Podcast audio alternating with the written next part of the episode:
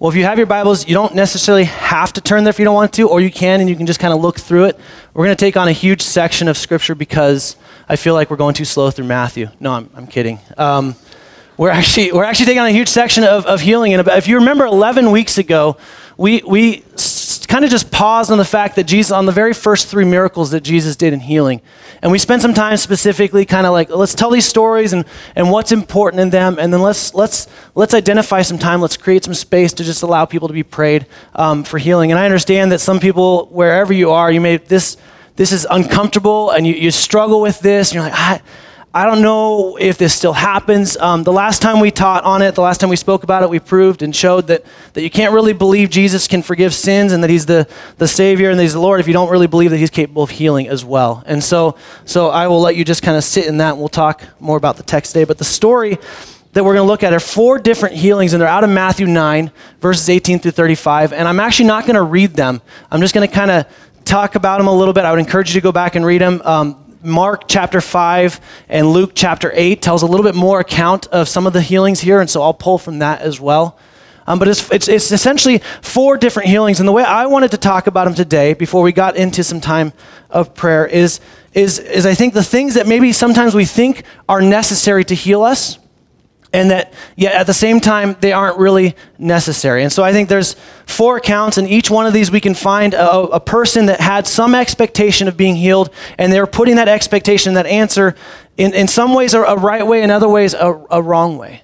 And just to be really, really clear, I want to again say this, and we said this last time we talked about healing. Jesus' primary focus about healing our life is, is healing us from sin.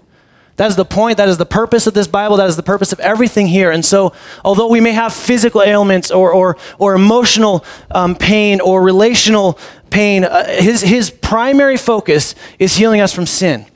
And that's been the, the goal all along. Now, that being said, we can't ignore the fact that he's capable of healing us. And some of us right now, you think about healing, you're like, ah, you know, my shoulder's maybe a little sore, nothing really big, or, or you can't really think about it. All of us have some kind of relationship that needs healing. We have some kind of baggage that needs healing. We have, we have a form of anxiousness or, or a fear in place that God needs to restore of us. And it may not just be a physical ailment, although that's primarily what we're going to look at today. I would encourage you to just, if, if you're starting to stir a little bit and get a little uncomfortable in your seat, I would encourage you to lean into that and let that discomfort come and let, let um, God do something amazing because His Holy Spirit is real and He's alive and, and He desires to heal in all avenues. And some of you, at the very, very, very core of it, you've been, you've been really good at going to church off and on. You've been really good about going to church, period, but you've never really truly surrendered your life. You kind of love this, and I, again, I say it every week. A, a friend of mine I was able to baptize a while ago, he said, I have always believed by default and you've just kind of believed by default and you've never really surrendered your life to this and, and my prayer is that maybe the healing that god has for you today isn't just some kind of physical ailment but is the ultimate healing freedom from, from, from the sins in your life, freedom from, from the slavery of sin. And so, so as we dig into these stories and we look at them, I, I just, so again, I want to encourage you guys to know that, that although these are stories, these are, these are, this is, this is coming on the tail end of Matthew, pointing over and over and over again that Jesus is rightful Messiah, rightful King. He is the one. And so he's, he's proved it through genealogy. He's proved it through, through um, prophecy fulfilled. He's proved it through um, his defeat of, of Satan and the temptation. He's proved it through his teaching. And then now this is just one more way that adds validity and power and truth to the fact that Jesus is who he says he is. And, he, and he can do what he says he can do. And so we come to this section, and this section is, is immediately after Jesus was just talking last week. Last week we talked about it, where they, they, the people were questioning him. They were questioning. He called Matthew to him, and, and, and the people were questioning whether or not he was, you know, wait, why are we, why are you healing, or why are you hanging out with sinners? And he's having this whole long conversation, and John's disciples come to him, and they have this conversation like, why, why do you not fast? And so he gives these analogies talking about, like, look, I am not gonna, I'm not gonna be just add on to your religion. I'm not to just come into some religious system. Like, I am an entirely different thing. And what we saw out of this is, is he said, I desire relationship, not religion. And we, we talked about how Matthew is sitting around a fire again as a disciple now, sitting next to Jesus, going, I don't belong here, yet very welcomed. And so, so he's, it says immediately in this point, someone comes to him. And the first person that comes to him is this guy named Jairus. And now Jairus is, is a synagogue leader. In fact, we find out from the other gospels that he's probably the chief ruler at the synagogue in Capernaum. So this is where Jesus was. And Jairus is, is, is he's, he's basically a Pharisee by all terms. And he has one daughter. And his daughter is now, we find out in the other gospels that his daughter is 12 years old and that she's lying on a bed, very, very ill, about to die. And so Jairus has two options. He can believe that his, his, his building, his, his, his religious system can heal his daughter, or he can go, wait, there's this guy Jesus. I've heard about it. I know what he's capable of doing. I'm going to go to him. And what Jairus does is, is, is, is he recognizes ultimately that a building cannot heal you. Just like a church is not some building that you show up on a Sunday. It's not the point of being the church. Is, it's, it's outside of that. It's why we push you guys to go and, and be the church and serve in the city and not just come to church on Sunday and check that box of, oh, good, I got this in place, time card in, time card out. And he basically realizes, and this synagogue leader, he was the, the chief ruler. And at this point, Jesus already had some tension. And the Pharisees were already starting to question him. And there already, there already some disliking. So for Jairus to come to him, he essentially says, I don't care what anyone else thinks about me. I don't care. And he didn't, he didn't come to him in, in, in silence or at the night like we see Nicodemus in another story coming to him and kind of, hey, I want to believe, but I'm afraid of what others will see. He comes in the broad of day amongst the huge crowd right when Jesus has just rebuked in a horrible way the Pharisees. And he comes as, as the guy that ran all of the systems and everything in that synagogue in Capernaum where all those people were.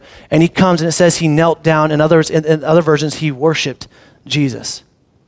See, Jairus realized it doesn't matter what anyone else thinks.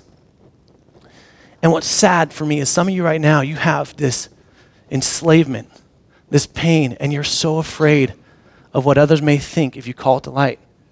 You're so afraid of, of, of something in there and, and some reputation that you will not release. You will not let go. And Jairus said, I don't care you can guarantee, we don't get any more of the story, but you can guarantee he had backlash from this. You can guarantee the Pharisees instantly went, Whoa, what's he doing? He just worshiped Jesus. You know what's interesting? Acts 19 and Revelation 22, there's two other instances of a man being worshiped, and both times it was rejected. Do not worship me. Do not do this. I am not the one to be worshiped. You know what Jesus did? He received this worship. That right there in itself was blasphemy. That right there was, you cannot receive worship. Only God can receive worship, and Jesus received it. Again, solidifying the fact that he was both God and man. And so he receives this worship of Jairus and he says, he says, let's go. Now, the Gospel of Mark and Luke tell us a little bit more of this story where basically Jesus starts walking with this crowd and the timelines are, are, a little weird, but, but essentially Jairus came, with his, came to Jesus with his daughter still alive, but then word came to him that his daughter had passed in this moment. Like your daughter's, your daughter's dead. And in fact, they say, do not, why, don't even trouble the teacher anymore. Don't trouble him because obviously, you know, she's passed. And, and part of me feels like maybe some of them said, don't go to him because they were afraid of what his reputation might have if he goes to Jesus. Like, uh, hey, it's, it's not worth it. She's already dead. Like, don't, don't risk it. It's not worth it. And at this point, Jairus had absolutely nothing else to lose. This is his daughter at 12. Essentially, at 12, she was becoming a woman and she was going to be married off and, ha- and bring him grandkids and everything else. This was his only daughter. And at 12 years old, she's about to pass and then she passes. And Jairus doesn't care. He still goes to Jesus and he says, Come, heal my, heal my daughter. And then what Mark tells us, the gospel Mark tells us, is that someone says, Don't trouble. And Jesus responds and says, No, no, don't have any fear, just believe. Just believe. Don't, no, no fear. Don't even worry about it. Let's go. Just believe. And it wasn't a long trek, but essentially he walks and he actually only goes with three of his um, disciples in and Jairus and, and holds the crowd back. And he goes to this, this daughter. And the story is, you know, he goes, walks in and he touches her. Now, remember, you don't, he doesn't have to touch her. In fact, we saw when he healed the centurion's daughter, he didn't even go see him. He just said, yeah, it's done. But he walks in and he touches her, which I think, again, is just this that would have made him ceremonially unclean. That would have made everything wrong, except for Jesus says, She's not dead, she's just asleep. You know, in fact, we don't have a single account in here of Jesus doing a funeral. I don't have one story in all the Gospels where he was actually doing a funeral. In fact, every time he went to a funeral, he broke it up. Ah, they're not dead, let's go. In fact, even in his own funeral, he moved on. Right? Like, I mean, this guy just doesn't do it. Like, so essentially, he essentially he he defeats death, and this is the first time he does. And he walks into Jairus' daughter, and he he picks her up and says, "Give her something to eat. She's good to go," and he heals her. And so Jesus does this amazing thing where he, he heals someone who had passed, who, who, was, who was dead, and yet she comes to life. Well, while he's on the way walking there, there's just this crowd following him because he's, he's got all sorts of attention now. And this crowd's kind of following him, and it's, they use the word thronged in, in, in, in, the Gospel of Luke, so kind of people bumping into each other. And, and, and I'm assuming I spent a little bit of time in Israel, and if they're anything like they were back then, then now they don't really have bubbles. And so people are like bumping into each other, and no one's really holding doors open for each other. I held a door open once in Israel, and I sat there for probably like 30 minutes. Like, I guess I'm just going to be the door guy because, you know, no one's going to stop. Like, wait, can I get in now? No. Anyways, that was neither here nor there. But but he's running around, and this this we get this other lady, 12 years. For 12 years, she's bled. 12 years, she's bled. Now, what's, what's horrific about this is because of that, she would have been deemed ceremonial unclean. So that means that she was not allowed in the synagogue or the temple. She would not have been allowed to worship. She wasn't even allowed to spend time in the crowd. So, even being in this crowd right now, she was breaking rules that could have gotten her stoned to death. And so she's, she's, she's trying to get to Jesus, and, and she has a thought, which the, the, the way that the word or the phrase is, is said is like she's repeating it to herself over and over again. If I can just touch his robe, if I can just touch his robe, I will be healed. If I can just touch his robe. This persistence, if all I need to do is, is get close enough just to touch his robe. And maybe she's hiding her face because, again, she's in Capernaum and everyone knows who she is. And so she's trying to hide who she is and get to Jesus and just touch his robe to be healed. And she's, she's, she's so persistent. And she fights her way through the crowd and, and works her way in there. And again, it, she gets all the way up and she touches the fringe of his robe. Now, this is interesting because the fringe of the robe and the, the style of the robe would have essentially meant like these leaders and Jewish leaders and Jewish men wore these robes to, to basically say, I'm Jewish. I'm, I'm a chosen child of God. And they'd put this robe on. It would remind them, as it was a physical reminder to, to obey God and his laws and to follow him. And so Jesus actually wasn't a nonconformist even in his dress. He dressed like the other religious leaders in that day, which is it's just interesting to me. And so he, he has this fringe of the rope or the robe, and, and she thinks if I can just touch this tassel, there would be like decorative tassels on the end of these robes. If I could just touch that, I would be healed. And she does it, and instantly, it says instantly, the bleeding stops. And now what's interesting about this is Jesus turns around and just in Matthew, we see he just turns around and says, Hey, you've been healed you're good to go. See you later. But in the Gospel of Mark and Luke, we get a little bit more of the story. And I love it because in this moment, she feels the blood stop instantly when she touches the robe. And so in an instant, she's like, I'm healed. It happened. It happened. And she's trying to slip away because she knows she's not supposed to be there. She's not even welcome in this crowd. And if she had, she had come in to try and touch Jesus, she would have been in a lot of trouble. Everyone that essentially around her would have been ceremonially unclean. They had to go through this whole process just to worship again. And so she's trying to just like, hey, I'm just gonna, I'm just gonna heal and then move on. So she has faith, knowing that there's something about Jesus that can heal her. But she has superstition in that she thinks if I just touch his clothes, I'll be healed. And what Jesus does in, in Matthew or in Mark and Luke is he stops and he says, Hey, someone, someone touched me. Power, power came out of me. And stops this crowd. And it's funny, even the disciples at some point, it's like, there's a billion people around here. Jesus, everyone's touching you. Like, this is out of control. He's like, No, no, someone touched me. Power went out of me. And he calls this girl who, who wanted to just touch his robe and disappear. And he calls her to the front. And she comes and falls down before really, realizing she's been caught. And I love what he says. He says, Have no fear. Have no fear. Stand up. And then he uses the only time he uses this phrase, the only time he says this ever, he looks at her and says, Daughter, daughter, your faith has healed you. And what he does is he says, Look, superstition isn't going to heal you. Just like, just like a synagogue or a religious system isn't going to heal you, superstition and touching my robe isn't going to heal you. Only I can heal you. And I healed you in this way. And it's your faith that got you there. And so what he does, he takes this, this woman that had hoped that she would just kind of sneak in and sneak out, and he puts her right in front of this huge crowd and says, You've been healed. And no one knows. I mean, what has she been healed of? Maybe the people that knew, it's like, Whoa, wait, okay, I knew that girl. She was, she was bleeding. And what I love, now I'm going to offend some of you doctors in here if you are in here. I love what Mark says. Mark says she had spent most of her living and all of her time with every single physician, and no physician could heal her. And yet, Jesus doesn't even, she touches his robe and she's healed. Uh, God will use doctors to heal. I, I, don't doubt that. God will, God will bring doctors and He's given them wisdom and they've, they've spent time and God will, will, will use the, the, the tools and the necessary things He's put in place. But ultimately, it's God who heals. And the problem is, is that you and I, and I, I, did this when Jen was struggling early on in our pregnancy. I was like, tell me what to do, doctors, I don't care. Like, I was just like at their mercy, like, just fix it. And, and I, I instantly went like, okay, I'm going to look more at this doctor as my hope than the Lord who created all of this than the Lord who knit this baby together in my mother, in her womb. See, and I think a lot of times we can realize, and, and Mark is, is a little bit feistier. Luke, because he was a doctor, says, you know, it's a really hard thing and no doctor could heal it. And so he's trying to save face for the doctors, right? and, and, and essentially, what he's saying is look, a doctor only heals because God is present. The doctors are going to do what they're going to do, and they're going to be trained, they're going to be able to stitch you up. They're going to take care of things. They're going to pull organs out or do whatever they need to do to help. But ultimately, it's God who keeps that heart going. It's God's choice. Look, a bird doesn't fall from the air, from the air that God didn't know about. Do you think he's confused about you? So superstition won't heal. He made what this girl desired so badly to just be hidden and not embarrassed and not stoned to death, and he brought her right front and center. And I think he did that for a number of reasons.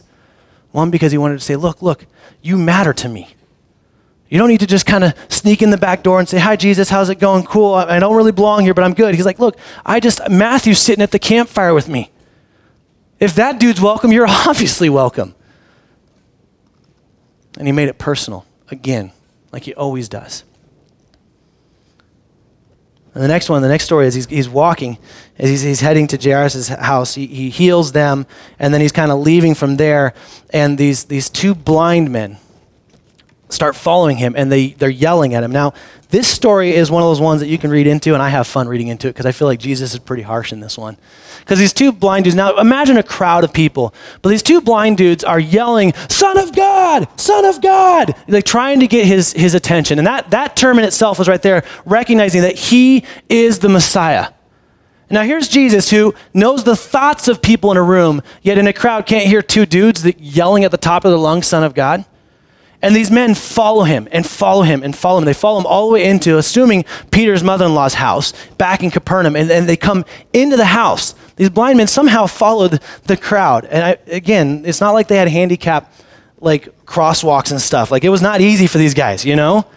And it would have been common for, for blind men to sit with other blind men. It would have been common for them to associate with each other because it was their way of helping each other survive. And so these two dudes are following him, like, Son of God, Son of God. And they like walk into the house, which again is, is kind of interesting. Oh, yeah, well, I guess you're coming in. Okay, cool. And so they show up and they're in there. And Jesus asked them, I think, the most rude question ever. These dudes have just chased him you know, tripping over things, picking each other up, dusting off, fighting the crowds, like holding on. They've, they've fought everything they could, yelling the whole time, Son of God, Son of God. And then what I love is they yell, Have mercy on us. See, Jesus had just finished teaching, I desire mercy, not sacrifice. So these dudes had it right. Their theology was like right on, like God wants mercy and, and he wants, and he, he's the son of God. Okay, like we're in it. And so they, the whole time, are publicly proclaiming that he's the son of God and they're pleading with him to have mercy on them and they have to keep following him. Now, remember, Jesus just got up from an entire crowd to go heal one 12 year old girl he left a mass of people that needed healing to go heal this 12 year old girl. And then along the way, healed a woman. And then these two blind dudes are like trucking along after him and tripping over things. And finally, they come in, and Jesus looks at him and says, Do you believe I can do this? That seems so rude. It's like, Jesus, did you not hear what they just said? They were yelling, Son of God. Of course they believe it. Why do you think they're trying so hard? Why do you think they're chasing you? And he looks at him and says, Do you believe I can do this? I just, like, I, I'm sorry, like, I was he being sarcastic? What's going on? And I think it's really interesting. I think the reason why he asked that question was because he wanted them one last time saying, Okay, you've chased me now. Now when it, let's let's there. Heart to heart, look me in the eyes. Do you really believe I can do this? And I feel like that's a number of us in here. So the, the, the thing that I feel like won't heal you here is laziness. Laziness. I'm not saying you need to go out and do stuff, but I think these guys put a whole bunch of effort. In fact, this, all of these stories are an intense amount of perseverance for healing. Right? A, a woman bleeding for 12 years, a, a, a religious ruler ostracizing himself from all of his, his fellow Pharisees, going in and, and worshiping Jesus. Right, this is all hard things. These guys take the cake. These guys are like trucking after him. And he looks at him and says, Okay, you've, you've proclaimed it from far. You've been able to say it and kind of walk around the right card. You even know the right things to say. But then he looks them in their eyes, which they can't see, right? And he stares them face to face and says, Do you believe that I can do this? See, I feel like that's our problem. That's a lot of us in here. We go to church. We think, oh, you know what? You know, it's okay. It can happen. Like, we'll just, we'll give it a little bit of time. And we, we spend some time. We, we, we even quote some verses and we'll put it up on our Facebook to like, yes, I'll persevere. And, and we do all sorts of kinds like that. But when it comes time for us to sit face to face with Jesus and he asks you point blank, do you believe I can do this? We kind of shrink back. We go, well, I mean, I, I want to believe. But I, I mean, what happens if it it doesn't happen. What happens like then is it you not real?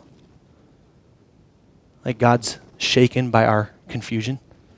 Like God's shaken by us not knowing for sure? So I think it's a beautiful question. It's not cruel. He makes it a more complete confession.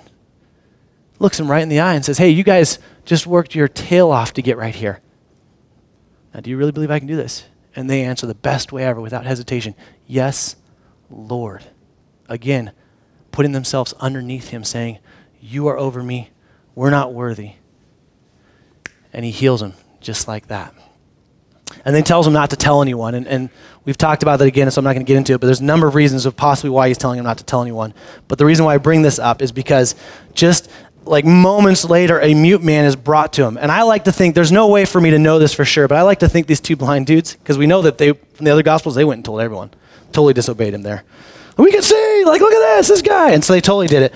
But I can't help but think, like, they walk up to some guy who's mute and be like, you can't talk, dude? Come here. Come on, let's go. Let's go. Let me show you this. And they walked in with him and, like, hey, look, Jesus, we got another one for you. All right? But what's really interesting about a mute man is, is, is that rabbis taught that there was only one way, and this one tells us that he's demon possessed, and we talked about that again a few weeks ago. But, but the, the rabbi teaching taught us, that, or taught them, that, that the only way to get a demon to, to leave a person is for, the, for you to ask the demon the name, and then you could call it by name and get it out. So therein lies the problem. A mute person had no way of speaking. And so they, they, the demon had oppressed him so much that there was no way for this demon to be extracted. There was no way for them to leave. And so every rabbi, every teacher, every Pharisee, every scribe would have failed miserably at releasing this person. And so a mute person was essentially someone that was going to die possessed and never free. And so they bring this guy in. And, and, and, and he's just like, one word, and he's healed. And he starts talking. And then we hear at the end of this in verse 35 where it's like, and never had they seen this before. Well, we didn't hear that about, you know, Jairus' daughter being raised from dead, but like here, right here, we see, oh my, this is amazing. And essentially what Jesus did is he said, look, your religious systems and your religious leaders won't heal you. It's not going to happen. Like your system isn't going to do it. I'm going to do it. So not only is your, is your building not going to do it, not only is superstition not going to do it, Look, some of you right now, you're like, I don't believe in superstition. Yeah, you do. Uh, so many of us do. Like, you won't walk underneath the ladder, right? It's a smart thing not to do, by the way. So just don't walk underneath ladders. But, but we have them. But I'm saying some of us will do these weird superstitions where we're like, okay, we try, we try and play the, if I just obey God in a few little ways here, then He's more likely to heal me. Right, we try and we try and work the system, and it's like if I, you know, if I say the right prayer here, then it, then maybe you'll heal me. We play it a totally different way. But what he's saying here is he just, he just proved right then and there, after just rebuking these Pharisees, he just proved that they didn't have the same power that he had. So then they say the only logical thing that makes sense to them. Well, obviously he's healing, he's casting out demons in, in demons' names. Okay, now maybe I'm rude to the Pharisees because Jesus gives us a lot of reasons to be, but Jesus just raised a little girl from the dead you know, he calms a storm. He teaches teachings that no one's ever heard before. And then this mute man can speak. And instead of going, wow, this guy's got a lot of power, they instantly assume he's doing it for Satan. Well, he's obviously evil. Yeah, because he's shown so much evil in all of his life. But the reason why I bring that up is some of you right now, you wouldn't say that God is evil because of your circumstance and the length of time that you've been dealing with whatever you need healing from, you treat him as if he's evil. You treat him as if he doesn't care about you. And you assume, well, God just doesn't care about me, so therefore I can go ahead and just, you know, turn my back on him and run from him because you're not comfortable. Well, why did he heal that person? Or why is that so good for that one and it's not good here? Or why did that person get the job? Or, or why is that person married? Or why is their marriage going better? Why, why, why, why? Essentially, what you start doing is you turn your back on God. So we see all these accounts. Religious people won't heal you, nor religious system. Superstition, superstition won't heal you. Laziness won't heal you building can't heal you is Jesus. Jesus is the only one that can heal us. He's the only one that can free us of whatever oppression we're under. He's the only one that can, that can lead us in the right direction. He's the only one. And yet you and I keep going to other things out of fear of what maybe someone may think about us. Some of you, your marriages are on the rocks and you're just, you're holding, you're holding back. You're going, I can't say anything because I don't want to hurt her. I don't want to hurt him. Newsflash, you're hurting them. Anything that's in the darkness is, is hurt. Some of you have been dealing with pain in joints and, and, and your legs or whatever it may be, and you've gone to doctor after doctor and physical therapy after physical therapy, and not once have you truly sat down and looked Jesus in the face and said, I believe you can do this. Some of you have been, been hoping that some, some deep fancy religious person can actually fix it when really it's just Jesus and his relationship with you. And so what we're going to do is we're going to we're going to give some time for prayer. I, we've invited um, a couple people from the leadership team, some elders, and, and I'll be back there as well.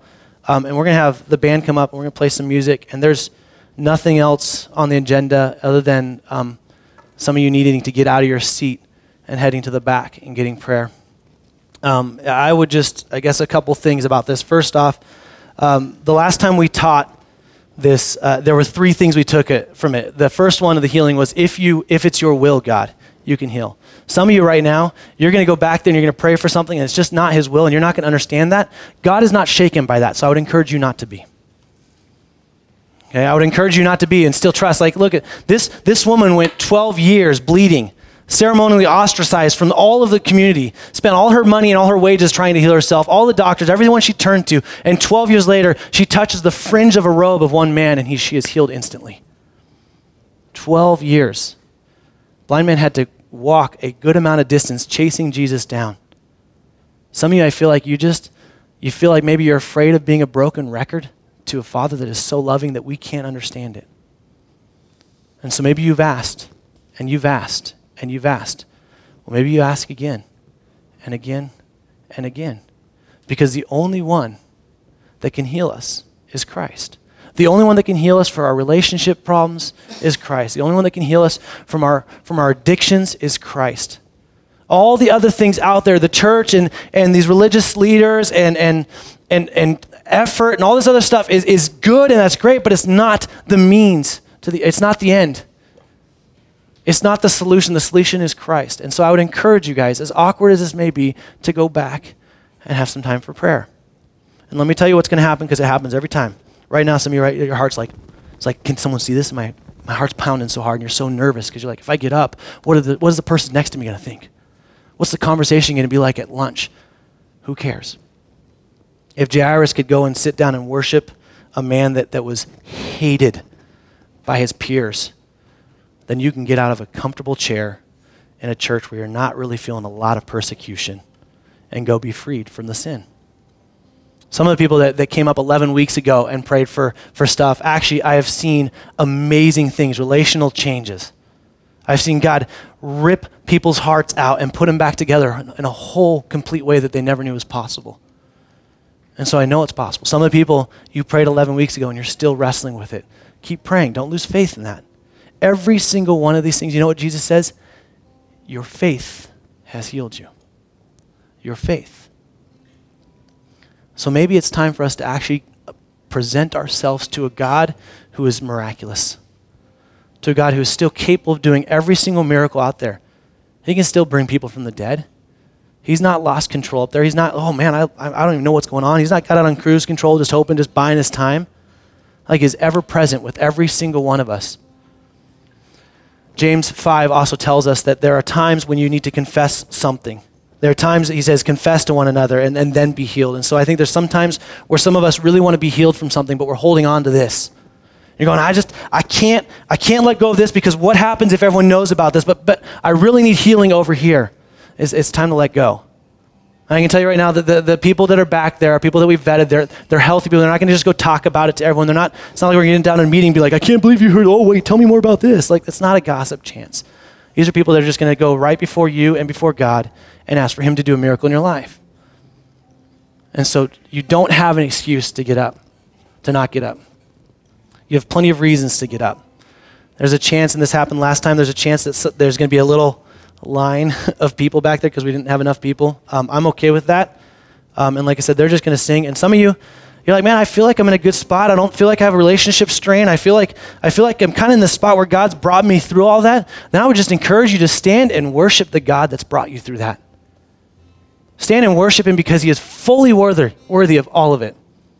Maybe you sit and worship. Maybe you just need some time for prayer. Or maybe, maybe, just maybe, you could sit in your chair and pray for all the people that are willingly going back and saying, God, heal me.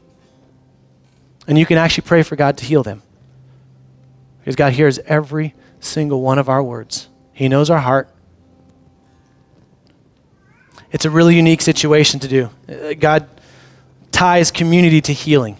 He, he ties other people into this, and so He's invited us into it. I want to invite you into it.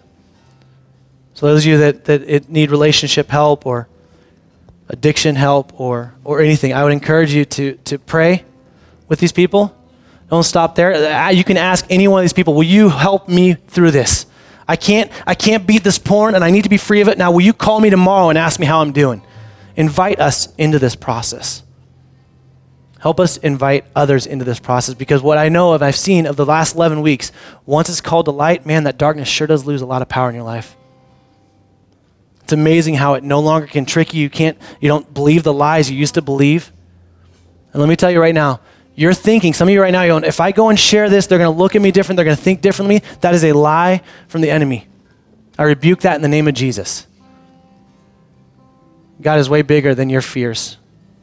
It's time to have the faith that He could do so. Heavenly Father, I thank you for who you are.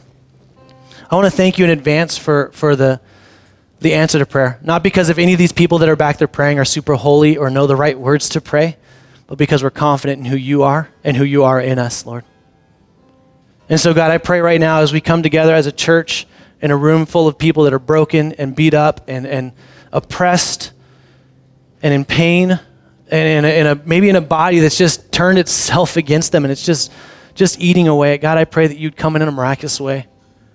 You'd come in in a way that they couldn't say, oh, when this one person prayed, they could come and they, when I finally surrender my life right to you, Christ, it's amazing what you did in me. And so, God, I pray that your will would be for everyone to be healed. I pray for your mighty work in every one of us. Lord, for those that are sitting in their chair going, ah, you know, my shoulders are good. I've got a young body. I can still sleep on a floor and not be sore the next morning. God, would you, would you bring to mind the healing of, of relationships? Or emotion or oppression or fear or sin that we need to be healed from? And would they boldly come to you knowing that they can yell at the top of their lungs, they can worship you without any fear of what anyone else may think because all that matters is our identity rooted in you and you alone. So I thank you for the healing. I thank you for your work. And I thank you for um, right now stirring in the hearts of every single person here that needs to get up. And I pray that you give them the confidence to get out of their seat. We pray all this in Jesus' name. Amen.